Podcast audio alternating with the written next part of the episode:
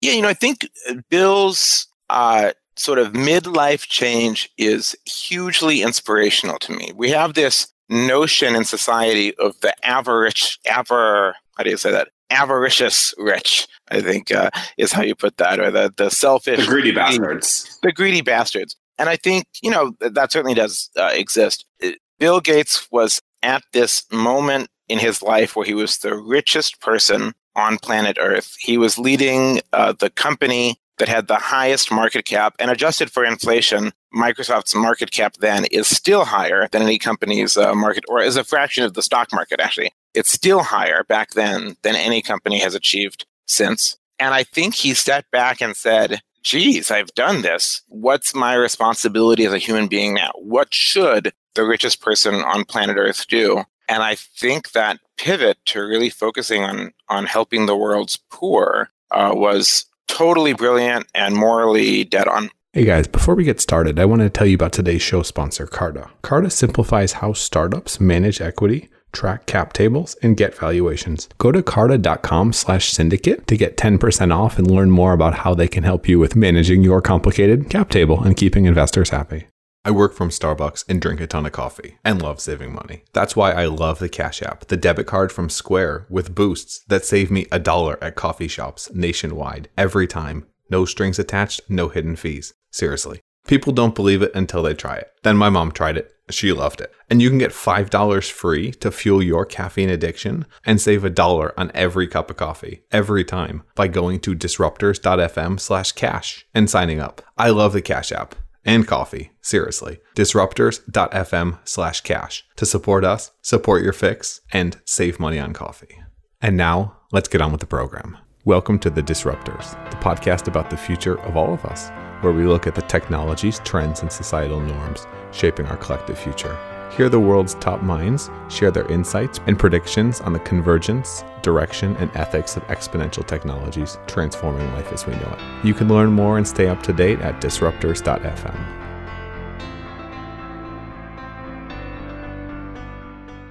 What if I told you I could read your mind? How creepy would that be? We could change the world.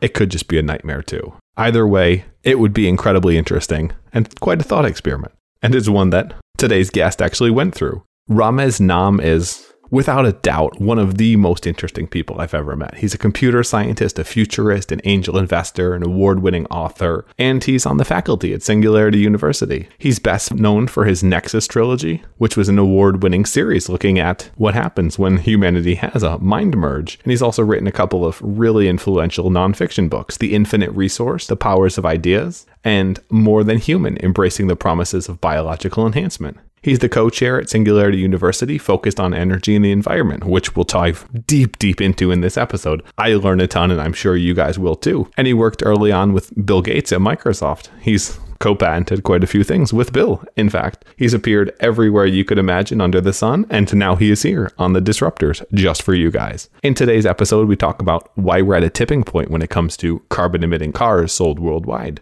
What it was like working with Bill Gates, especially in the early days what Ramez predicted about renewable energy and why it's actually better than he even thought, how technologists are solving global problems by fixing incentives and driving down costs, why Ramez is not a big believer anymore when it comes to radical life extension, the Brain 2.0 movement and why we're becoming cyborgs. Seriously. How Ramez thinks about CRISPR and genetically engineered people, and a couple of the other incredibly interesting topics they're kicking around there at Singularity University. This one's fun, interesting, and I know you guys will enjoy it. So without further ado, I give you Ramez Naam.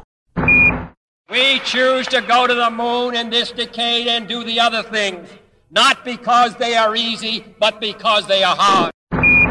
You've had a very interesting career, and I wanted to start out with what's been the highlight of your career? Oh my gosh. I think um, I've been privileged to be in the right place and right time to make an impact or at least to work on stuff that touches millions, potentially billions of people. And I, I don't think that's because I'm special. I got hired out of college at Microsoft.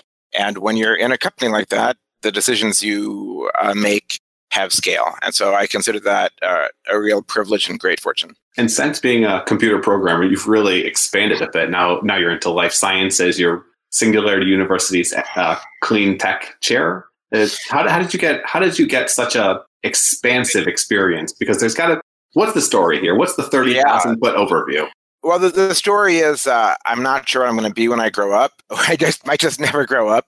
Uh, you know, I've always been fascinated by the future and by technology. I grew up reading science fiction and just really thinking about how science and technology can change the world. And so I, I quit Microsoft twice. Uh, the most recent time was almost a decade ago now. And so when I quit once, I founded a tech startup. Uh, the dot bomb happened. I didn't know what to do, so I wrote a book about uh, science I was seeing. I would just read scientific papers for fun. And I saw this technology coming down the pipe that could augment people, make people cyborgs, make people smarter, slow down the aging process. So I wrote a book about that. Went back to Microsoft, uh, did a bunch of stuff in internet search, machine learning, what we call big data and cloud computing now, and then decided to do something else. And along the way, I fell in love with a planet. I really hadn't been an environmentalist at all, but I just sort of fell in love with water. I'm a scuba diver and snorkeler and lifeguard.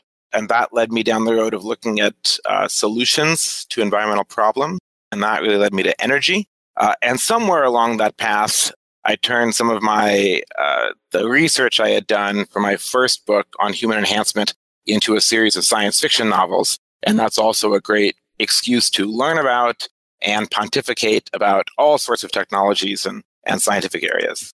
So I'm a, a dilettante. An ADD overachiever that's incredible things. I love it. As someone who can likes to hop into different projects, that's uh yeah, that that's perfect. I wanna I wanna figure out why that happened. Before we get into the what, I want to figure out why. So what was it that inspired you when you were younger? You said you liked sci-fi. Was that the was that the kicker? Maybe. So I'm an immigrant kid. Uh, my folks came to the U.S. from Egypt when I was three years old. And uh, a they they fought to stay. It was legally incredibly challenging, but eventually, you know, legally stayed in the U.S. And I grew up here, and that changed my life. But so I, I grew up sort of absorbing pop culture. Like at age three, I spoke zero English whatsoever. And so it was probably cartoons like Voltron and, and things like that that influenced my very, very young brain. And that led me into science fiction. And science fiction, I think, is really the literature of ideas. It's the literature where you talk about how could the world change. And that spurred my interest in science and technology. And that brings you that brings you here. So you come out of school, you, you join Microsoft, an incredibly promising company. What what year was this? 1995. 1995. So can you can you date us a little bit for that? It's like the iPhone was 13 years ago. What was 1995 other than Windows 95? Yeah, so I joined in in January of of 1995, mid January, and at the time it was Windows 3.1 was out. Uh, you know, the old style Mac operating systems pre OS X, no tablets, no smartphones really. I mean, there actually was Windows for a pen. Uh, I worked on that in college, actually, believe it or not, or software for that. So it was, it was, you know, sort of the Mac versus PC battle, all client side computing, office productivity, Excel, access databases, that sort of thing. So the first thing I did was work on shipping email functionality in Windows 95 that shipped in August. So that was my first understanding that, even though I came onto that project late, that little changes that I made uh, in that email client, you know, would go on to affect the experience of a billion people. I was like, wow, okay, I better take this seriously, A. And B, technology is this incredible scalable lever or tool set by which you can change the lives of billions of people. And that's really compelling. What was it like working with Gates? I know Jobs was quite hard, and I've heard similar things about Gates. You know, by the time I started working with Gates, it was really um, 2003 or four. And by that point, I think he had mellowed a lot. In his younger days, uh, Legends of Bill, yelling at people and being mean in meetings. Uh, I was in a lot of meetings. I was in a, you know, at least a couple dozen meetings with Bill, including some just some one-on-one conversations when necessary. And I think I saw him raise his voice once. So he had he had matured, I think, uh, both as a manager and a human being by that point, he was a wicked smart, still is a wicked smart human being. Uh, he would give us input on our ideas and plans in search that sometimes I didn't really understand the the impact of or the importance of what he was saying for a year or two later. Then it's like, oh my gosh, That's what Bill was saying back then. So um, a pretty impressive human being. Incredibly, especially considering what he built and then how he's been able to leverage that for good. That's something that I think a lot of tech giants need to be learning from. Yeah, you know, I think Bill's uh, sort of midlife change is hugely inspirational to me. We have this notion in society of the average, aver, how do you say that? Avaricious rich, I think uh, is how you put that, or the, the selfish, the greedy bastards. The greedy bastards. And I think, you know, that certainly does uh, exist. Bill Gates was at this moment in his life where he was the richest person on planet Earth. He was leading uh, the company that had the highest market cap and adjusted for inflation. Microsoft's market cap then is still higher than any company's uh, market, or as a fraction of the stock market, actually. It's still higher back then than any company has achieved since. And I think he stepped back and said, geez, I've done this. What's my responsibility as a human being now? What should the richest person on planet Earth do? And I think that pivot to really focusing on, on helping the world's poor uh, was totally brilliant and morally dead on. You made a big pivot around the same time. Why? Mm, you know, I spent 13 years at Microsoft in two stints. I ran a tech startup that, that bombed, actually. I mean, the, the bubble burst around when we were uh, getting going. And I think I just wanted to try something new for a little bit. And when I left Microsoft the second time around 2009, you know, my idea was to write some books. And uh, if it didn't work out, honestly, I had sort of the privilege and good fortune of having had a career in tech. So I knew I could go back and get a tech job. Uh, and that's something that most people uh, setting out on their own don't have that sort of fallback option. But fortunately for me, uh, it did work. People liked my sci fi, my uh, book on uh, clean energy and innovation to save the planet, uh, started me down the road of speaking and angel investing. And so a whole new career took off. But without that platform of economic security, of having a nest egg from Microsoft and knowing that I was employable in tech, I probably wouldn't have taken that risk. There are two ways I could take this, both the immigrant route and the having the nest egg or the, the security net, which are both political, but not the incredibly interesting part about you. We'll get to those later. But what I wanna what I wanna ask you about now is you become an author, both nonfiction and sci-fi. What's the dichotomy of that like? Oh goodness. So non both types of books actually, if you do it well, you're smarter at the end of writing the book than you were at the beginning. I set out to book write a book about innovating in energy, food, water, saving the planet because I thought I knew some stuff. I'd done a lot of research. But it, it turns out by the time I'd finished the book, I knew so much more than I had when I started. So that's that's fun and compelling. Uh, but there's a different kind of experience that readers have. And what I found is that my science fiction moves people emotionally a lot more than any nonfiction. So nobody ever you know comes up to me and says, "Damn you! You kept me up till 3 a.m. reading your nonfiction book." But they do that with my sci-fi. So that's also uh, pretty interesting. Humans aren't really wired for data or evidence, or not at least not for statistics. We're wired for narrative. That's what grips us emotionally. That's what holds our attention. And so the narratives we create are superpowers. They actually sort of bypass a lot of rational thought in humans and go straight to this this part of us that wants to hear a story and follow that story. So I, I love doing that. I love when people tell me that they, you know, skipped sleep or were late for work or, you know, whatever. Uh, that's the best compliment you can give to an author is I didn't feed my kids because your book was so good. Not really, of course, but that's the sort of thing you want to hear but it's also something to be careful of. How can we, in the media environment we have today, convey narratives that are actually representative of uh, the broader truth? What would be some examples of, of warning tales? Well, I mean, there's lots of good uses of fiction to produce narratives that are both things that we should avoid or that we should pursue. And there's a recent trend of criticizing sci fi for being so dystopian. But if you read 1984 or something like that, it effectively was warning us that information technology could be used to manipulate the masses. And I think that's very, very useful. I think actually, even as uh, sort of messed up as the media landscape and fake news and so on is today, it's nothing like what 1984 posited. And I think that's partially because a story like 1984 inoculated us against government control of the media. Yeah, the sci-fi plays such a such an important role, and I think there is that big importance of knowing it's not true, but knowing it could be. That differs from the the problems today with media. So, what? how'd your life change after you wrote the books? It put me on a, a different sort of profile, I would say. Working in a big company, if you're not the CEO or one of the, the top executives, you can have a massive impact. People don't really know who you are. And in a way, writing books, you have less capability. You're not managing a team or collaborating uh, with dozens or hundreds of other people working on building something, uh, but it's you. You have complete artistic control, and the work is directly associated with you as a human being. And that's quite interesting. It gives you a platform where, uh, frankly, your ideas or my ideas on topics that are separate from my books get listened to just because people have tuned into me because they liked my books, they liked my talks. And after that, you decided, I want to do something that freaking matters. I want to try to help the world in some way. Was there a catalyst? Yeah, very cliche environmental awakening was in a on a beach in Mexico and just, you know, one of those perfect days, crystal clear blue green water, just totally fell in love with it, had a magical day. There was some litter up the beach. This is a beach uh, near Tulum, Mexico, in the Yucatan. And I just started thinking, like, well, why is there litter? Like, why would people litter in such a beautiful place? This planet's so gorgeous.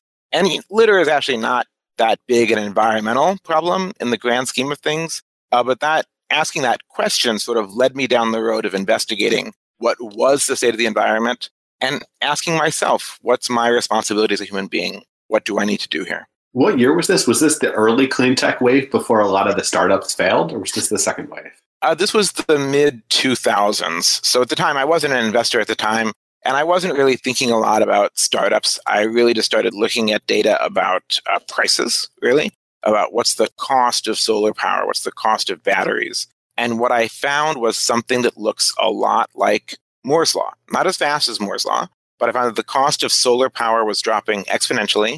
The cost of batteries was dropping exponentially. And I you know, put those in Excel and charted it out and said, my goodness, I think around 2015, we'll start to see uh, solar power in some parts of the world cheaper than coal. And at the time, when I first, I wrote that as an article for Scientific American around 2011, people thought I was crazy. Like uh, both environmentalists and energy people thought that I was nuts. Environmentalists said, you know, how can you dare be so optimistic? You're so naive. And energy people said, how can you be so foolish? Energy doesn't work like that, you know, tech boy. You're so naive. And it turns out, you know, I was wrong. I was a little bit too pessimistic. the actual decline in the price of solar and of batteries has been a little bit faster than I forecast then. Uh, so that's a good uh, a lesson for me as well. And where are we at today? Just have an idea of the magnitude of change.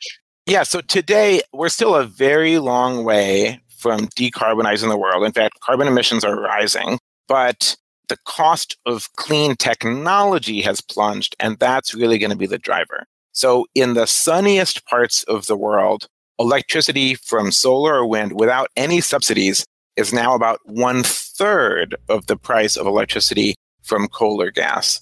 And uh, that's places like Chile, Brazil, Mexico, Saudi Arabia, the United Arab Emirates, and Abu Dhabi, you know, very sunny places or very windy places as well. And in the US, wind power is now cheaper than coal or gas solar in the Southwest, in Arizona, Nevada, in Southern California, and Texas is now, even if you take away all the subsidies, cheaper than building new coal or gas. And that's the leading indicator. It's getting those low prices is what then starts to create a tipping point in the market where the switchover occurs. Not only that, but I hear it's the, the fastest growing sector for third uh, for blue collar jobs as well. It is. Solar installer is the fastest growing job in America. There's, you know, well over 100,000 jobs in solar now. I think it's actually closer to a quarter million jobs in solar now. A lot of that's installation installation on rooftops. A lot of it's also utility scale solar, which is most of how we deploy it. And then wind uh, turbine technician is also a fast growing job in some Great Plains and upper Midwestern states where the wind is really great. Those both sound much better than being underground mining for coal. Yeah, it's uh it's it's a little bit absurd what's happening. I don't think we have to get into that. Most people that are listening are very well aware of that. Where are we headed? So I know I know wind is pretty competitive right now. Solar is projected to be far and away the the cheapest because we have a big freaking sun with lots of solar. What, Yeah. where, where are we headed? and What are some of those implications as the costs do come down further and further? Will we will we turn the corner? Well, we've got to we've got to turn the corner on a number of things. And I just had a, a tweet storm about the Green New Deal and, and what a comprehensive climate plan looks like. We've got to solve electricity, about a quarter of our emissions. We've got to solve transportation, about a quarter of the world's emissions. We've got to solve industry and uh, building heat, you know, steel, cement, manufacturing, and, and heating our buildings another quarter. And then the last quarter is agriculture and deforestation. Uh, so on the first two, on electricity and transportation, I think we're approaching tipping points. We had this event happen uh, just a couple of months ago in northern Indiana. This utility, NIPSCO, made this announcement. NIPSCO is 65% coal power today. They're in uh, an area in northern Indiana that has uh, pretty mediocre solar resources, really, and has above average, like pretty good, but not amazing wind speeds. And Indiana went for Trump by 19 points. NIPSCO announced late last year that in their five year resource plan, the cheapest way to provide energy for their customers was to shut down almost all of that coal power and replace it with solar, wind, batteries, and flexible demand, not over 30 years, but by 2023 to go from 65% coal today to 15% coal just four years away now. And then by 2028, uh, 10 years at the time they wrote the plan, to be at zero coal. So that, I mean, that was an amazing, amazing moment. The CEO of NextEra, which is one of the largest uh, utilities in the US and operates Florida Power and Light and also builds a lot of solar and wind, he was quoted as saying uh, by the early 2020s, 2022 maybe, it'd be cheaper for them to build new solar wind than to operate their existing coal power plants. So, of course, that's based somewhat on geography. It's helped by some tax credits that we have. But as we hit those tipping points, you'll see more and more uh, parts of the world, starting with the sunniest and the windiest, uh, start to realize, wow, we should just actually turn off coal plants, build more solar and wind. And that in turn scales solar and wind, and that brings their prices down further. I know this was one of the fears that China had recently started building more coal. Can you comment on that? You know, there's some some ambiguous stuff there, but uh, there was some satellite imagery saying that it looks like some uh, coal power plants that the Chinese government had ordered uh, shut down or canceled, not even shut down, canceled, like they shouldn't finish the construction, had restarted construction. I think there's two or three things happening there. One is the Chinese central government doesn't always have great control over what the provinces do, believe it or not. Two is the the dates of that satellite imagery actually sort of are before the most aggressive wave of coal plant cancellations in China. But net, even if some of those are restarting, like the number of coal power plants that were in the pipeline in China or in India five years ago has shrunk by at least three quarters. Uh, and so we're not quite done building new coal power plants yet, but we're probably you know three or four years away from being almost entirely done, except for the, the places that have the very worst wind and very worst, worst sun. I've heard there's been a lot of economic engineering, so to speak, in China as well, creating fake jobs, essentially doing things that don't need doing just to be able to, to boost GDP and growth. So that could potentially be part of restarting the coal. Yeah, I think that's some of it. And, you know, China eh, has become a much more capitalist place over the last few decades, but it's still, uh, in some ways, a command economy. And the incentives people are given don't always come down to just market prices. So I think a lot of people, you know, get incented for building infrastructure, whether or not it actually gets used, which is uh, sort of what you're saying. Yeah, exactly. And then again, we have similar problems here, but Yeah. not not to not to be pessimistic. So, talking about the future of energy, where do you see the future of energy going for specifically transportation? I know battery has been big, especially in Silicon Valley. I hear other Yeah. people saying that fuel cell is actually a much more realistic opportunity because the batteries are ridiculously expensive and heavy. What are your thoughts, someone who's there in the middle of it? battery electric vehicles have won. Uh, they've won for light passenger cars. They probably have won for light and medium trucks, like the UPS or FedEx truck that delivers your your packages to you. And it looks like they're likely to win for for long range trucks. And the reason for that is they they have a a lower part count than a fuel cell vehicle. Like part of the advantage of battery vehicles is they have one tenth the number of moving parts of gasoline or diesel vehicles. And add putting in a fuel cell and hydrogen storage and so on doesn't get you all the way back to the part count of a gasoline vehicle, but it adds a bunch of pumps and containment, and you still have to have a battery because the fuel cell can't easily go up and down in power output. So it makes it a more complex vehicle. Two, if you imagine you're going to fill this fuel cell with hydrogen, you've got a bunch of problems. One, you've got to build the infrastructure for hydrogen fueling, and battery vehicles benefited from the fact that everybody's got power at home and power at work and so on. So they got to bootstrap off that. And two, you lose a bunch of the efficiency gains. Uh, battery electric vehicles today are probably at parity with gasoline or diesel vehicles in overall cost. If you add up not just the cost of buying the car, but the maintenance costs are much lower in electric, and the energy cost per mile in electric is a quarter or even a tenth the energy cost per mile of gasoline. But if you want to do a fuel cell, what happens is, and you want the hydrogen to be carbon free, what happens is you use solar or wind or nuclear, something carbon free to make the hydrogen. And in so doing, you lose maybe a third of the energy because it's not a 100% efficient process. Then you distribute the hydrogen out to places, and then you put it in the fuel cell and you use the fuel cell to turn that back into electricity to run the vehicle, and you're throwing away more of the energy. So you're losing about three quarters of the energy if you do a hydrogen fuel cell type vehicle, as opposed to just taking the electricity from that power source and routing it straight into the batteries. Uh, and so we see this. Toyota is really the company that was most pushing fuel cells, and they just signed a $10 billion deal with Panasonic for batteries. Uh, GM says their future is all electric. Uh, Nissan is already going full bore on electric. Volkswagen, reeling from Dieselgate, says they're going to invest $50 billion in electric vehicles over the next few years. We, and, mm, go ahead. Are we in trouble with the amount of rare earth metals that are needed for these, lithium specifically? There's going to be some challenges. Lithium is one challenge, but we have technology uh, in the works, at least, to extract lithium from places that it can't be economically extracted today. So I, you know, I invest in clean energy startups, and I've talked to startups that have ways to uh, pull lithium out of brines, saltwater, underwater deposits that were once thought to be too low concentration to be economical, or that have ways to find uh, lithium ores in other places, or battery recycling startups. There's several of those around the world now. So I'm not so worried about lithium. Uh, the bigger challenge is cobalt. Most lithium ion battery chemistries rely on cobalt, though to varying degrees. And cobalt really comes uh, just from one place, the Democratic Republic of Congo, which is neither democratic nor a republic. Uh, it's, it's, That's how it always works.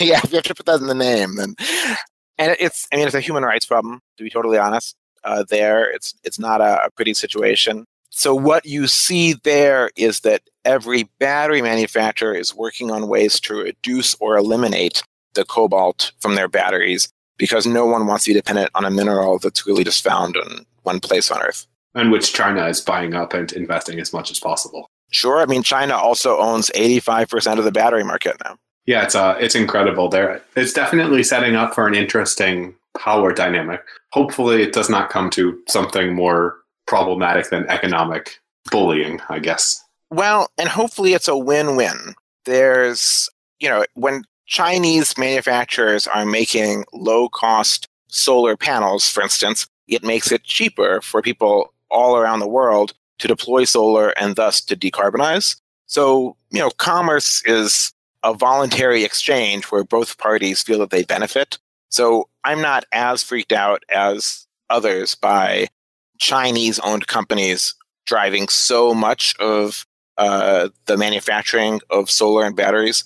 But I do think it was a missed opportunity for the U.S. Those could be U.S. industries bringing revenue into the U.S. and jobs in the U.S. But realistically, manufacturing is not coming back. It's too expensive. You know, maybe. Actually, I think it might because the you know one of the great stories of China is back in the 80s and 90s, people were complaining about sweatshops. But what that was was it was dollars from the U.S. and Europe pouring into China uh, to fund uh, manufacturing of all sorts there. And that has massively uplifted uh, people in China and workers in China. And so now the wage disparity between US workers and Chinese workers is growing ever, ever smaller. So that means at some point it may be cheaper to manufacture stuff closer to the consumer, or there might be just less of a, a global wage imbalance driving some of that uh, decision of where to put manufacturing. I agree. I, I would think it would go more to, to India or to, to Mexico. And also, China is so much better at manufacturing than we are.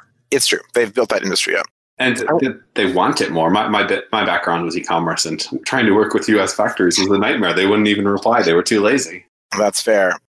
I wanted to take a quick time out to tell you guys about today's show sponsor, Carta. As a founder, investor, or startup employee, you know that most of the wealth in the tech industry, it comes from equity. It's not from salary. But how you manage equity, how we manage equity, it's broken. It can be complicated to figure out who owns how much of a startup and to share that important information and documents between companies and VCs. And for VCs to see how investments are performing real time, that's incredibly important for raising your next fund. Many investors and companies still use spreadsheets, paper certificates, and slow moving service providers to keep that kind of information on hand and to share with prospective investors. These tools and services that are used to manage equity, they're dated, they're slow, and it's funny given that VCs and CEOs are the ones creating the future. Picarda fixes the cap table equity management problem. They offer cap table management, valuations, full service fund administration, all in one platform. More than 600,000 employee shareholders from companies and VCs at firms like Slack, Coinbase, Flexport, August Capital, Founders Fund. All these guys and more, they use Carta to manage hundreds of billions of dollars in equity. To simplify how you manage equity, use Carta. Get 10% off today at carta.com slash syndicate. It'll help you with simplifying the cap table, which will make it easier for you to raise money as a startup and easier for investors to get on board. carta.com slash syndicate.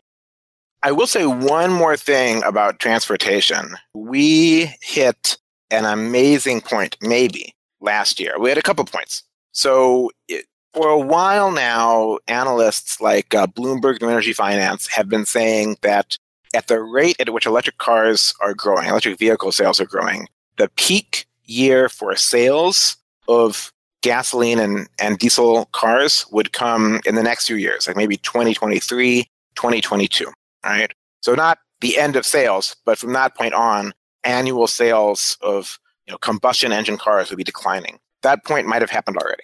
It almost certainly happened in China. It probably happened in about June of 2018 in China. 2017 overall for China was a bigger sales year for uh, combustion engine cars than 2018 was, and June might have been the, the highest month that China will ever see. And it might have even happened globally last year. Every forecast now calls for 2019 to be a lower sales year for combustion engine cars. And by the time uh, that sort of cyclic uh, change in the market uh, comes back around and the auto industry as a whole starts growing, electric vehicles may be taking up all of the growth. So we're not certain. That peak still might be out in 2021, 2022, but we might have hit you know the peak of the traditional auto industry last year. Let's play devil's advocate. How much of that do you think is due to the the improvements and cost benefits of electric vehicles, and how much of it do you think is due to the fact of hey mom don't buy a new car because everything's going autonomous and you know, won't need i don't think uh, autonomy has really uh, affected the upgrade cycle as it were uh, yet i don't think people besides the listeners of your podcast of course who i'm sure are aware of all of this but I don't think mom uh, is delaying a car purchase because of autonomy. I think there's more just sort of global macro stuff that affected 2019 versus 2018. But a lot of what's driven it is sort of this this feedback loop that happens between policy that you know forces or subsidizes uh, deployment of the new tech, and then the learning rate of new tech, which is to say that as you grow volume of electric car sales, the prices of electric cars drop. And so policy starts starts it off, primes that pump, or really in this case, Tesla did an amazing job. You know, Elon wrote this post about Tesla's secret master plan back in uh, 2006 or so, where he said, "Look, we're gonna sell a quarter million dollar sports car. We're gonna change the world. We're gonna save the planet and climate change. We'll do it by selling a quarter million dollar sports car. Okay, obviously that's not going to do much, but we'll use that." As the starting point to get us to building an $80,000 luxury car. Okay, that's still too expensive will use that scaling to get us to the point of building a $35,000 uh, sort of family car, which they're, you know, I think now they're down to 43,000 for the Model 3. And that, that feedback loop of getting more scale lets you, you know, reinvest, innovate on the platform, innovate on the manufacturing, bring down the prices, which then means you can get more scale because your product is cheaper. That's a virtuous cycle. It's a flywheel, as Amazon would say. And that's what's really changing the world and it's incredible in, in what's happening. Would, would love uh, just what Elon's doing. He's doing trying to do the same thing with SpaceX as well. It's, uh, it's fascinating the way to see, and that is for people listening that want to solve a big problem. What are the small steps to get to the big problem? So, speaking of big problems, I hear you want to. You're one of those Silicon Valley guys that wants to live forever and it's focused on longevity. You, you're going to be more than human. You know, I'm I'm really not actually. I mean, I I wrote it, I've got this book that came out in 2003, More Than Human, or 2004, something like that, where I talked about you know technology and science to slow down the aging process. Honestly, that has come along uh, much more slowly than I expected.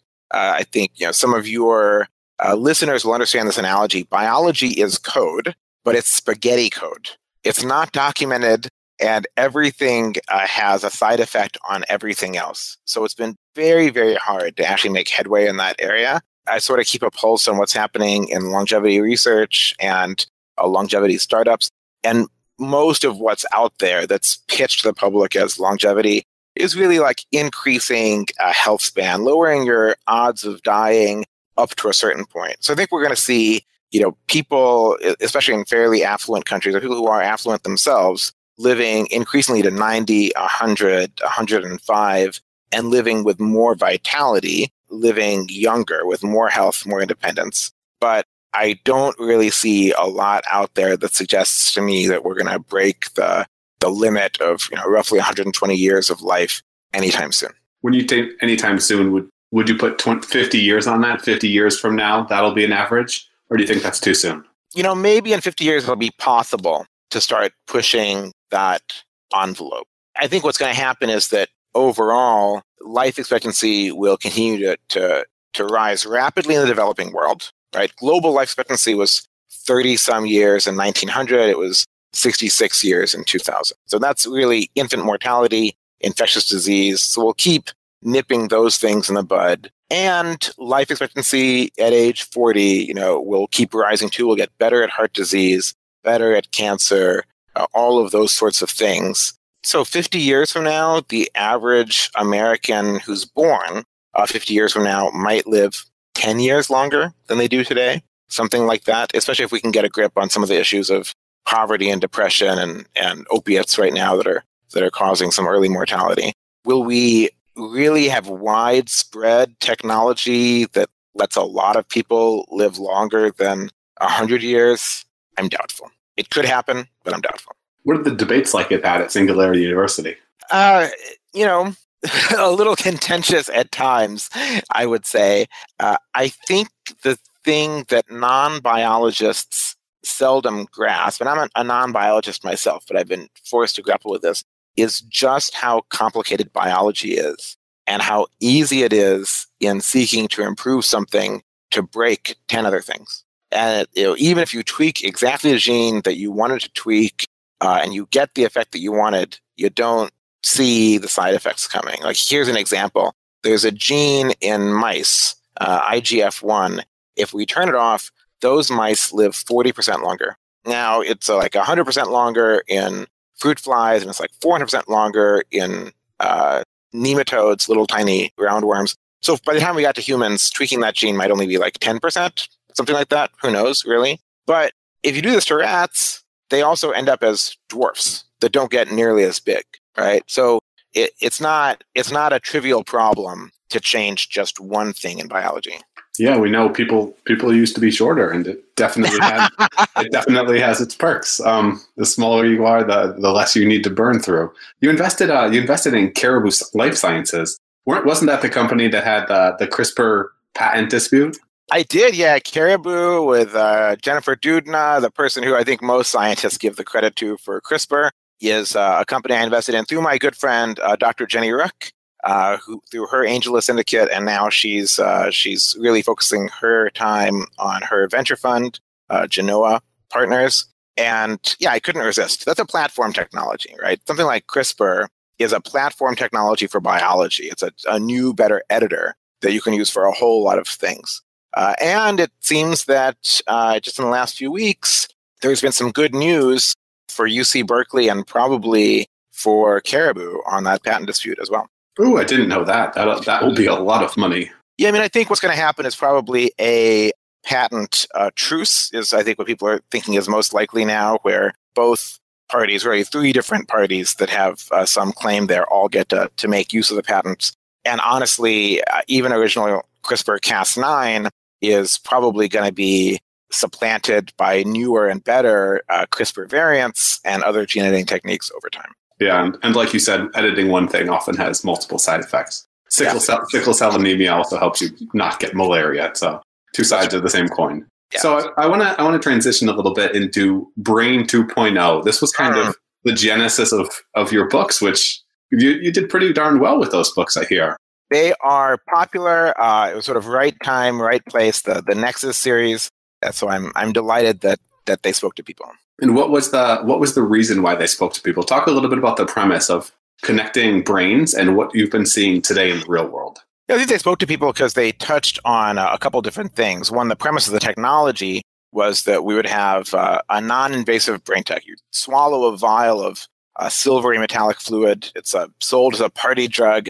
It gets into your brain and attaches to your neurons and gives you basically Wi-Fi.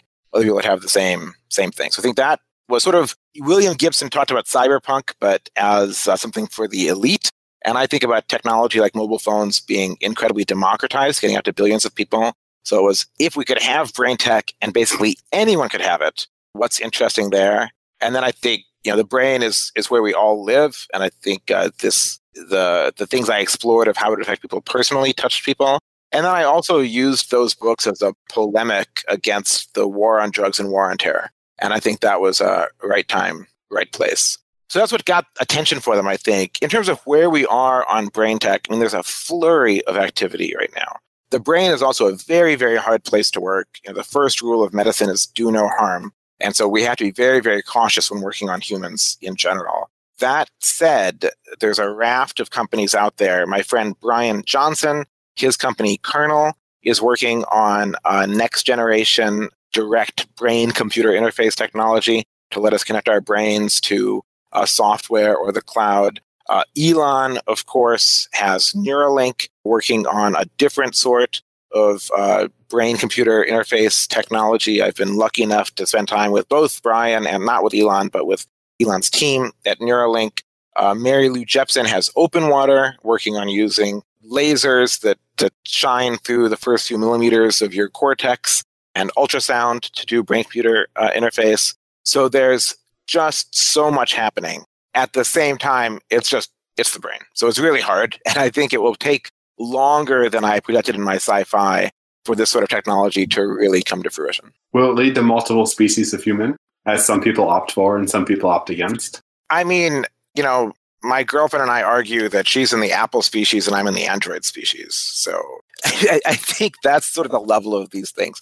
I don't really think we're going to have runaway bifurcation of humans, where some people talk about runaway inequality. I address this in More Than Human. What if some people have the economic means to upgrade themselves and others don't?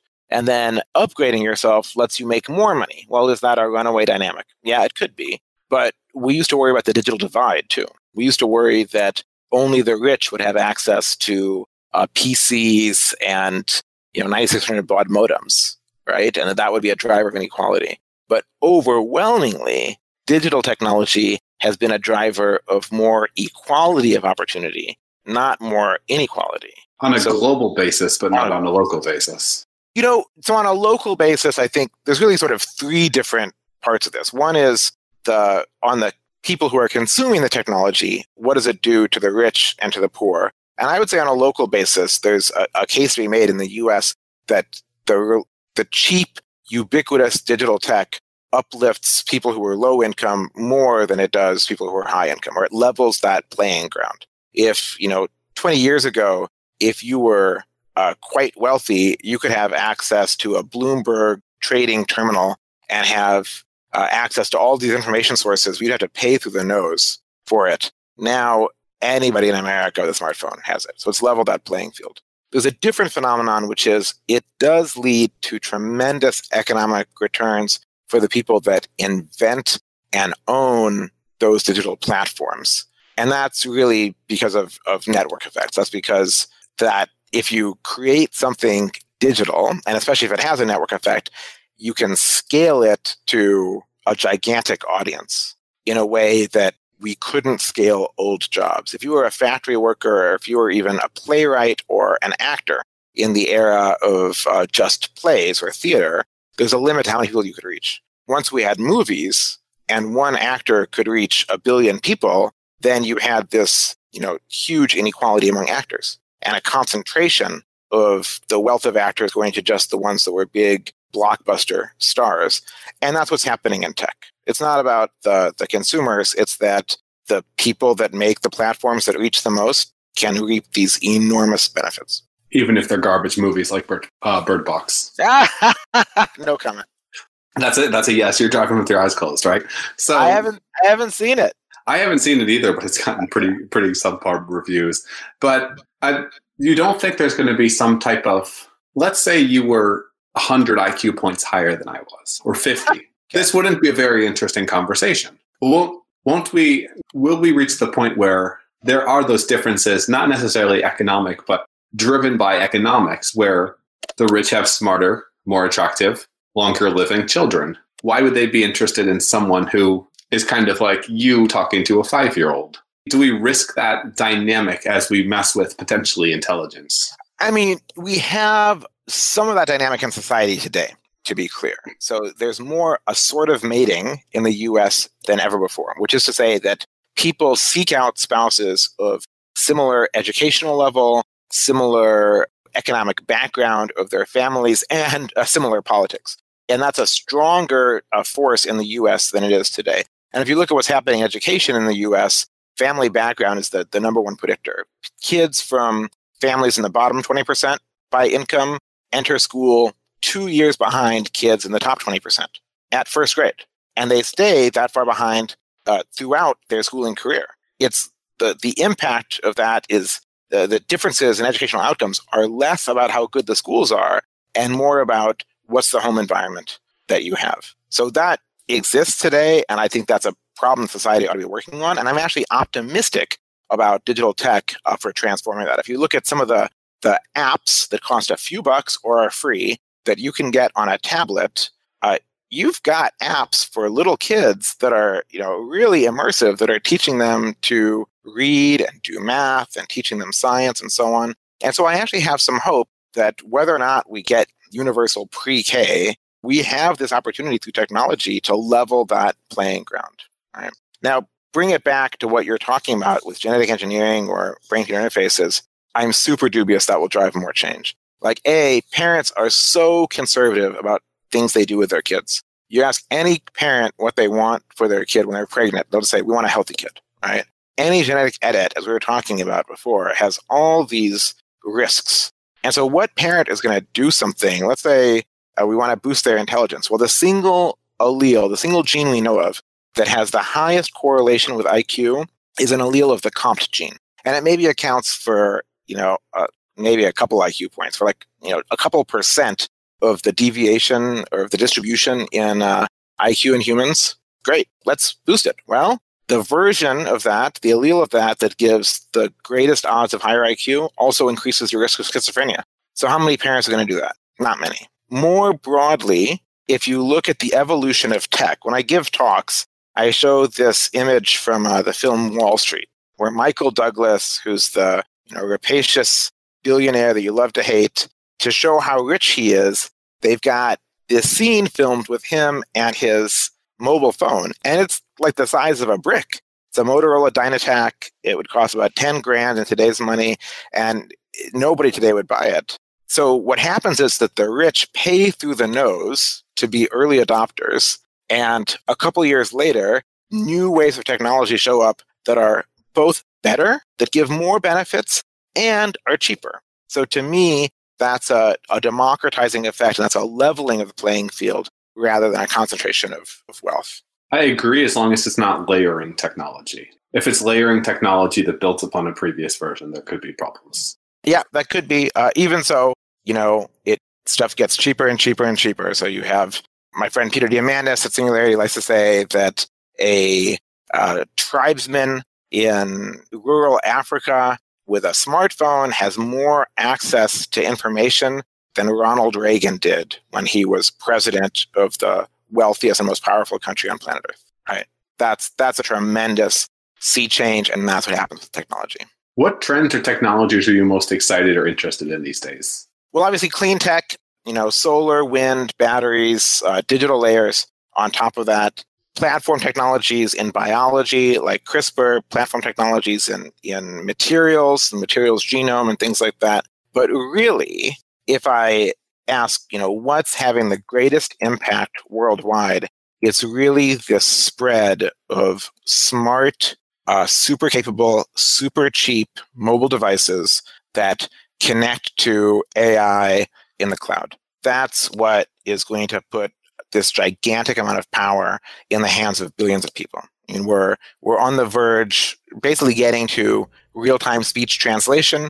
So you can imagine that uh, you know today maybe three billion people have used the internet. You can imagine in ten years, almost every adult on planet Earth has uh, a smart device, whether it's a smartphone or AR glasses, I don't know, that has a camera, that has video and audio, that has super high-speed internet, and they can access all of the world's information, or an awful lot of it, all of the MIT's coursework, and have it real time translated into their language.